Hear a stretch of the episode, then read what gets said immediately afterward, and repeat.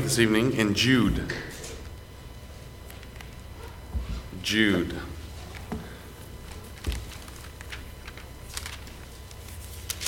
Fascinating little book. Last book before Revelation.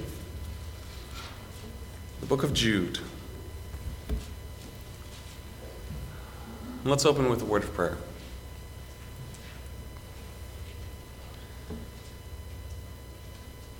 Heavenly Father, this evening we confess that our hope is in Christ alone. That it is in Christ in which we stand. It is in Christ in which we have forgiveness of sins and the hope of eternity. Heavenly Father, may that simple message of the gospel of Jesus Christ, the fact that we are in Christ, that we never stray from that, that we never allow anything to creep in and to push us off course even a little bit, but may we fight for the truth. May we stay rooted and grounded in the truth and not wander at all. Lord, give us wisdom. Even as we look at this passage this, this evening, challenge us. Give us a, a love for the gospel, for the truth, that we may, with Martin Luther, say, Here I stand, I can do no other. We pray that you'd be honored this evening as we look at this passage. In Jesus' name, amen.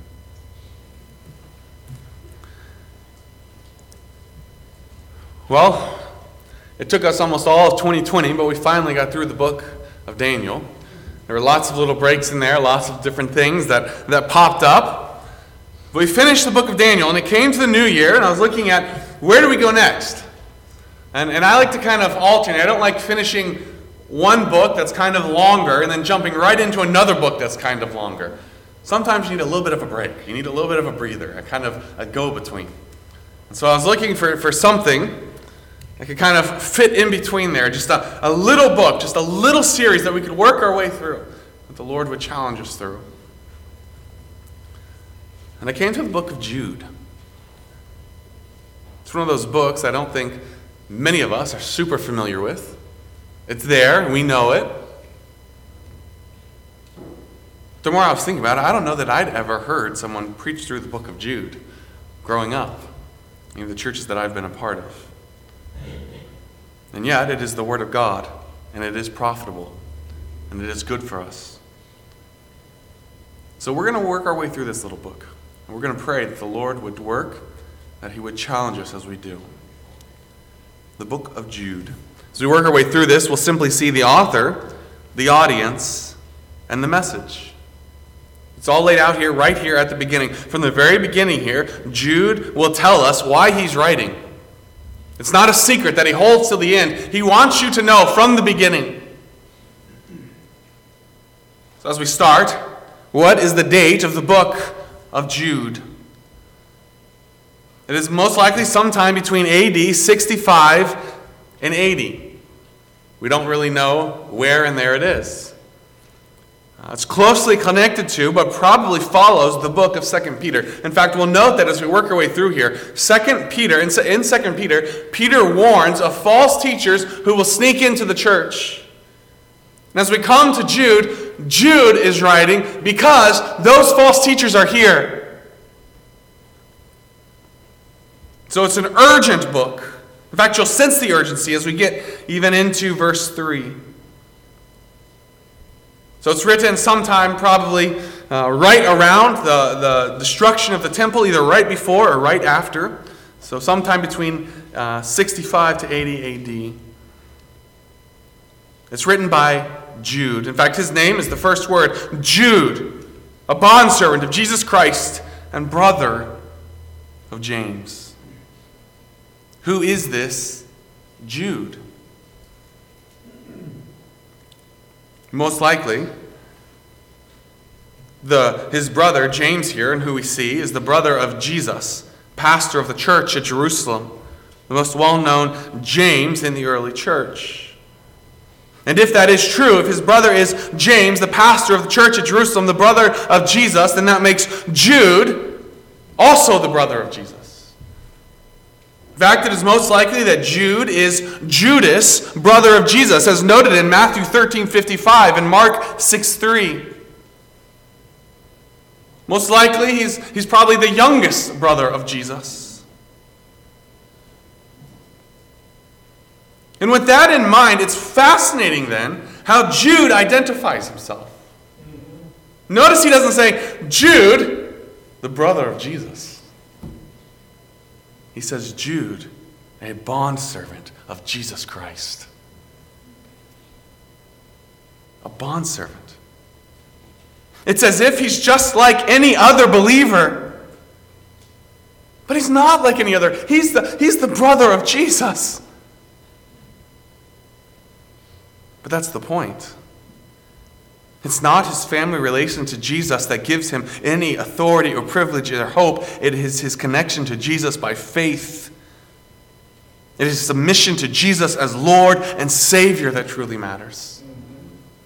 It doesn't matter that he's the brother of Jesus. What matters is that he has submitted and believed and is hoping in Jesus Christ as his Savior, as his Lord. He starts with this because this is the most important thing about him. I am a bondservant of Jesus Christ. In fact, many of the other uh, authors in Scripture note, uh, use that to identify themselves. In fact, his brother James, writing at the, at, in the book of James, he doesn't start with James, the brother of Jesus. He starts with James, a servant of the Lord Jesus Christ. In 2 Peter, Peter starts with that same language, a, servant of Jesus Christ. In Titus and Philippians and Romans, Paul uses that same language I am a servant of Jesus Christ.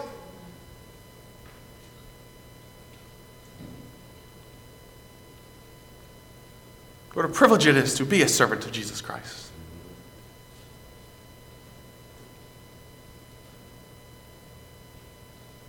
I think it's important for us to note here the humility of Jude, his faith, his submission in the Lord Jesus Christ. You may remember a few uh, months ago, several months ago, as we were working through the book of John. As we came to John 7:25, it's noted very clearly that Jesus' brothers did not believe. So Jude's unbelief, even his mockery of Jesus as he's planning to go to Jerusalem, is very clearly noted. And as we come to Jude this morning, this evening, we rejoice in the faith of these brothers of Jesus, of James and of Jude, who after the resurrection recognized who Jesus was and believed in him and submitted to him. And so, that is the author, it is Jude or Judas or Judah, depending on uh, where you look. They're all three referencing the same person Jude the brother of Jesus, a bondservant of Jesus Christ. Secondly, we see the audience. Who is it that, that Jude is writing to? Well, it's to those who are called, sanctified by God the Father, and preserved in Jesus Christ. Mercy, peace, and love be multiplied to you. The first thing that we recognize very clearly is that he's writing to believers. He's writing to those who are called, sanctified by God the Father, and preserved in Jesus Christ. That language there, called, that's really kind of the, the main word there. And then those other two modify it sanctified and preserved look back to called. Called is the main word there. To those who are called, to those who have been effectively summoned to salvation by Jesus, by, by, by God through Jesus Christ. And what we see here is that salvation is all of God. From faith to sanctification, ultimately to glorification. It is all of God's work, not of me. He's writing to those who are called What does that mean to be called? It means to be sanctified and preserved.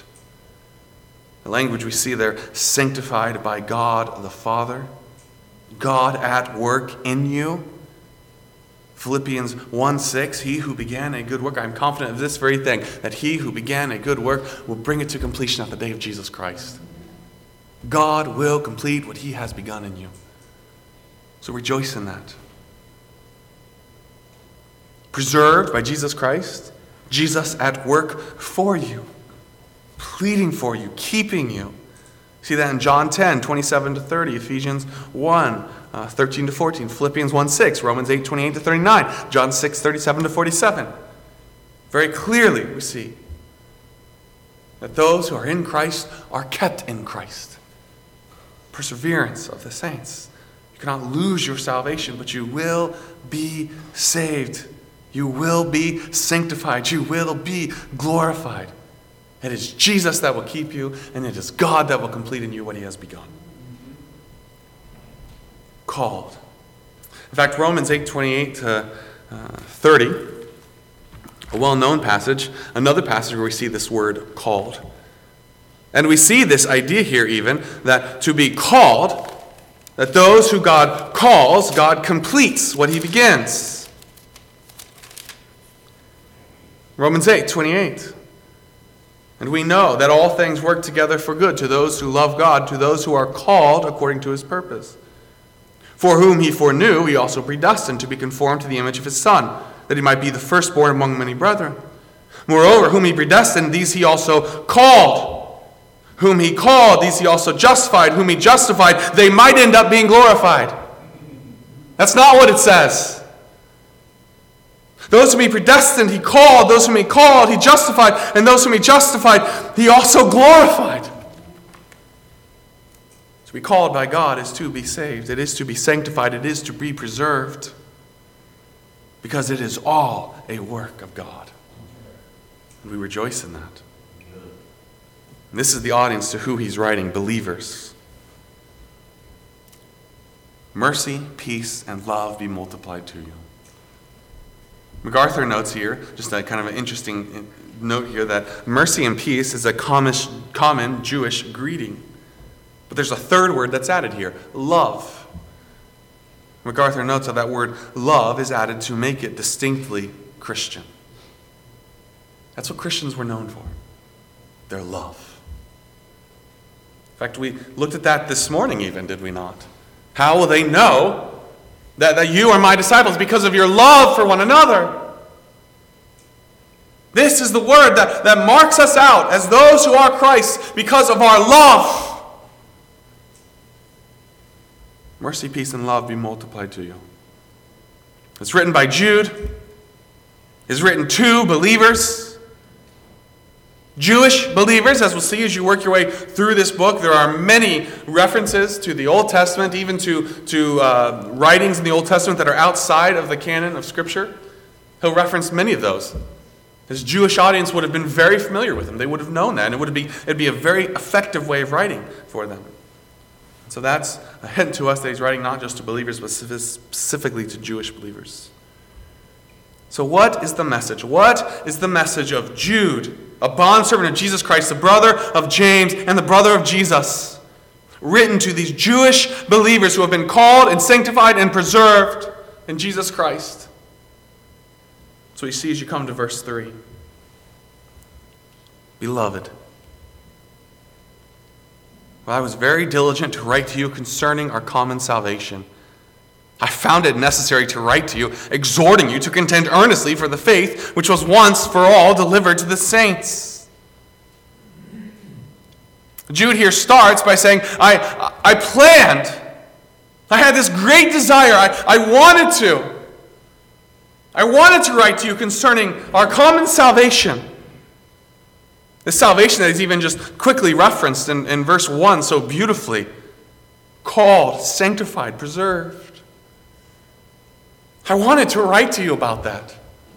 I was, I was ready to, I was longing to. And what a glorious subject to write on. But there's a more pressing issue presently. There's something that, that, that, that grabs my attention that I must address. That I must address. So I found it necessary to write to you, exhorting you, appealing to you, pleading with you. To do what? What was so important, important that it, it took Jude's attention away from writing on something as great and glorious as salvation, something which he so desired to write on? To contend earnestly for the faith which was once for all delivered to the saints. Contend earnestly. Contend. It's a very strong word. Fight to wage war. Wage war. To fight for the faith. Fight earnestly. This is of the, the utmost importance. It takes all of your effort. Put everything you have into this. Wage war with all diligence for the faith which was once for all delivered to the saints. This faith, once for all delivered to the saints, it is the gospel as proclaimed. At this time in history, the apostles' teaching, by, by the time that, that Jude is writing, the apostles' teaching, the gospel has been settled, doctrine has been established, it has been verified by the apostles, by the writing of the Word of God, by the, the miracles and the gifts that God gave them. And notice this the faith which was once for all delivered to the saints. This truth is established, it is fixed, it does not change with time. This doctrine, this, this gospel that makes up our faith, in which we were believe, in which we believed when we placed our faith in Christ for salvation, in which we live does not change with time. It is the truth once for all. To the saints, the saints of every generation, those who are called by God, as we see in verse 1, those who are called, sanctified, and preserved. The faith which was once for all delivered. See, that's where a lot of churches, a lot of believers, a lot of people get, get off course. But yeah, that, that, that gospel, the, you know, what Paul said there, that, that applied to that day and age, but look how times have changed. Brothers and sisters, it doesn't matter how times change. The Word of God does not change. It is the truth, and it is always the truth. And the truth does not change. So contend for that truth contend for the faith which was once for all delivered to the saints, the gospel. But why is this need so pressing? Yes, we would agree. I would hope that those of us who are gathered here tonight, that, that we would agree that, that yes, this, this doctrine is precious, that we should contend for it, we should defend it.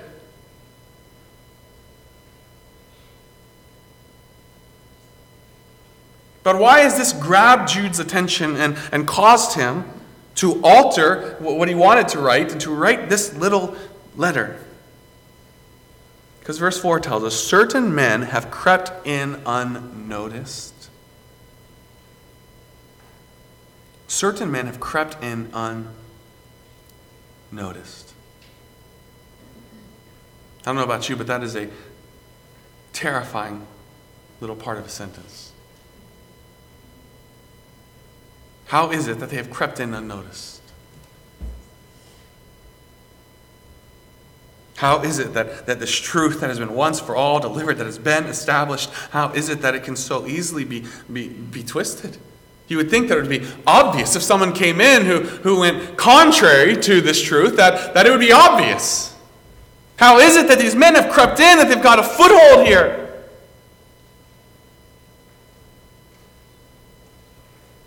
In fact, what you'll go on to see in the book of Jude is that this infiltration is purposeful and their goal is destruction. It's not that these men are confused.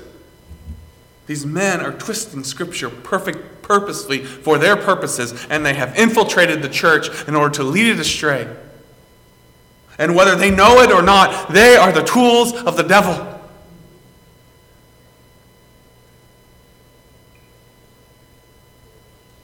They are a direct attack on the gospel of Jesus Christ. They've crept in unnoticed, who long ago were marked out for this condemnation. You see, when you first read that, well, how is it that these men have, have crept in? Is the gospel at, at stake? Is everything that I have believed going to come crumbling down if they get a foothold? Here, Jude reminds us that they are not a threat to God. Long ago, they were marked out for this condemnation. God saw them coming. He foretold of their destruction, in fact. In fact, even as I mentioned earlier, Jude is very tied to 2 Peter 2, to, to 2 Peter. In fact, if you read 2 Peter alongside of Jude, you'll see, you'll see many similar themes. And in 2 Peter 2 2, Peter gives this very warning. says this Starting in verse 1 But there were also false prophets among the people, even as there will be false teachers among you, who will secretly bring in destructive heresies, even denying the Lord who, who bought them, and bring to themselves swift destruction. And many will follow their destructive ways, because of whom the way of truth will be blasphemed. Not that long ago, Peter had just warned of them. They are coming.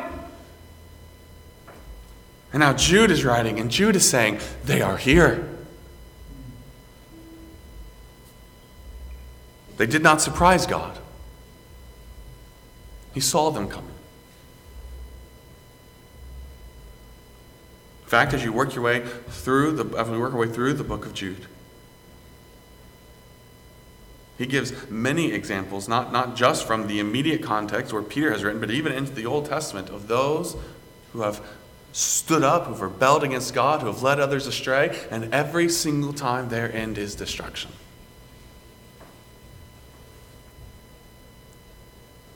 But that doesn't make this present situation any less dire.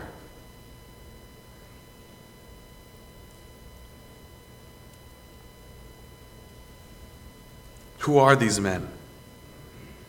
They are ungodly men.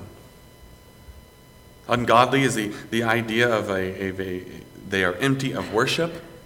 They lack reverence.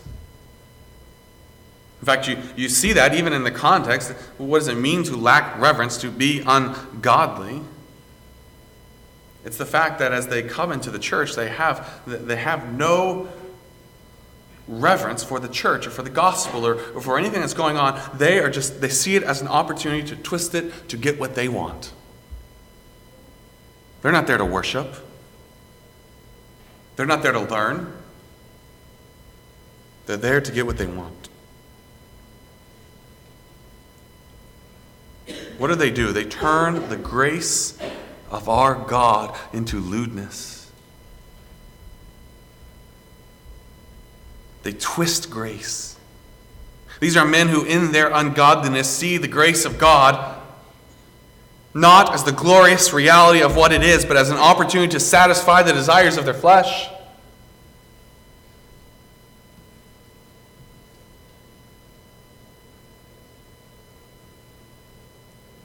Brothers and sisters, the grace of God is not an opportunity to do what you want grace of God is an opportunity to fall before the mercy and the grace of God on your knees and to rejoice that God has cleansed you. These are men who, who misunderstand grace. In fact, they don't want to understand grace because they want to satisfy the desires of their flesh. They turn the grace of God into lewdness, they pervert it and they don't even they don't even deny to they don't even try to believe. They deny the only Lord God and our Lord Jesus Christ. There's no faith in them.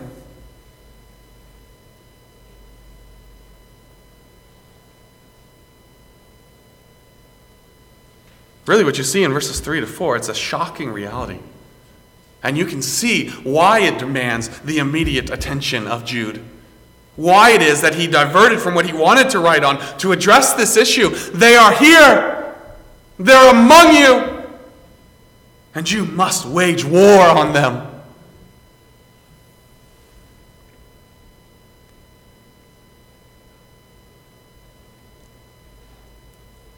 The reality is that in this fallen world, wherever there is truth, there will always be lies.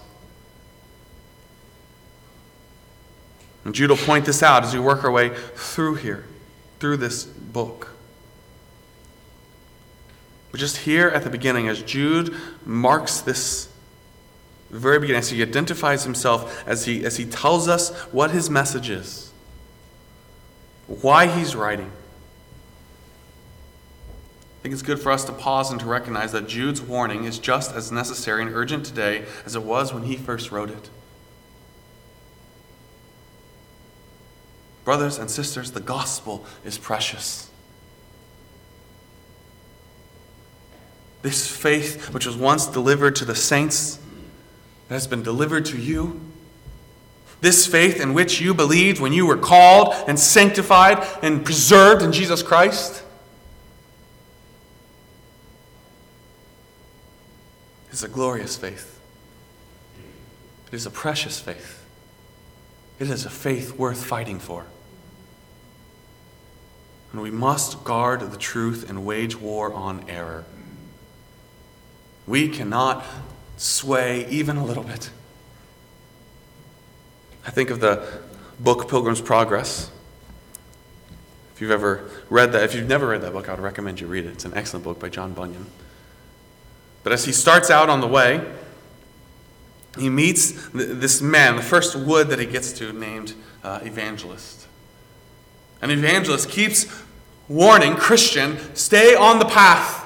Do not stray to the left or to the right. Stay on the straight path.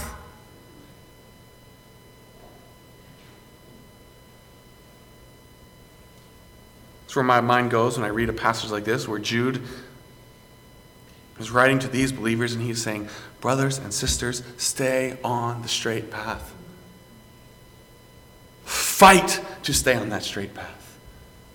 Fight to guard the gospel. Fight to guard the faith. Contend earnestly, wage war against error. It, it, the language here isn't just defensive, it's even offensive. Don't just wait for, for the war, sit back and, and wait till it's too late, then defend yourselves, but go out, mark it, and fight it. Don't let it even get a toe in the door.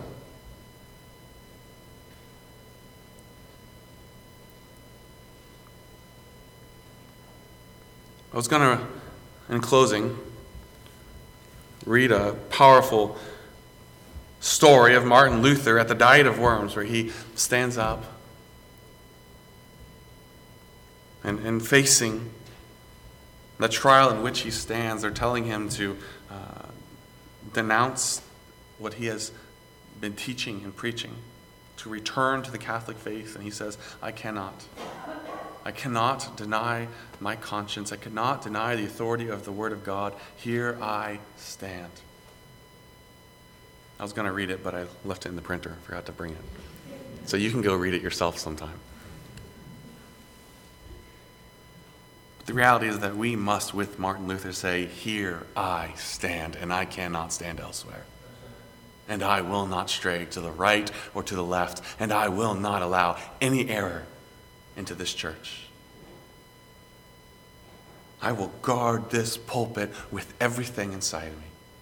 And that's not just my responsibility, that's your responsibility. I will guard what is taught in our Sunday school classrooms. I will guard what is taught on Wednesday nights in this church. I will contend for the faith. I will fight for it. I will not let any error get a foothold.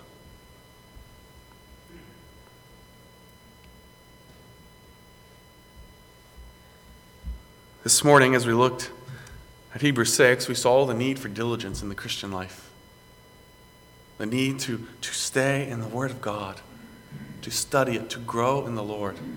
And that ties into tonight because of this. Uh, simply put, you cannot defend the faith if you don't know the faith.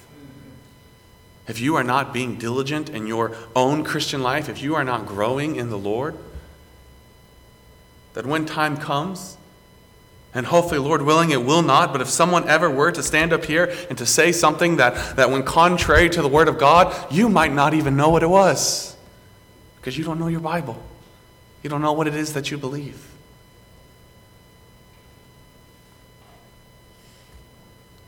So you might ask the question well, how is it that we contend for the faith? What does that look like? Number one, it looks like knowing the faith. Know what it is that you believe.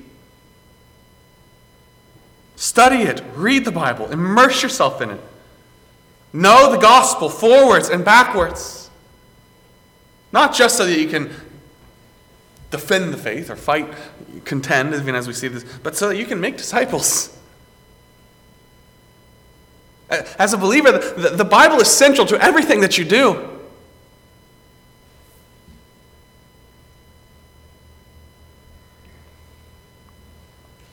Dr. Newman has a quote.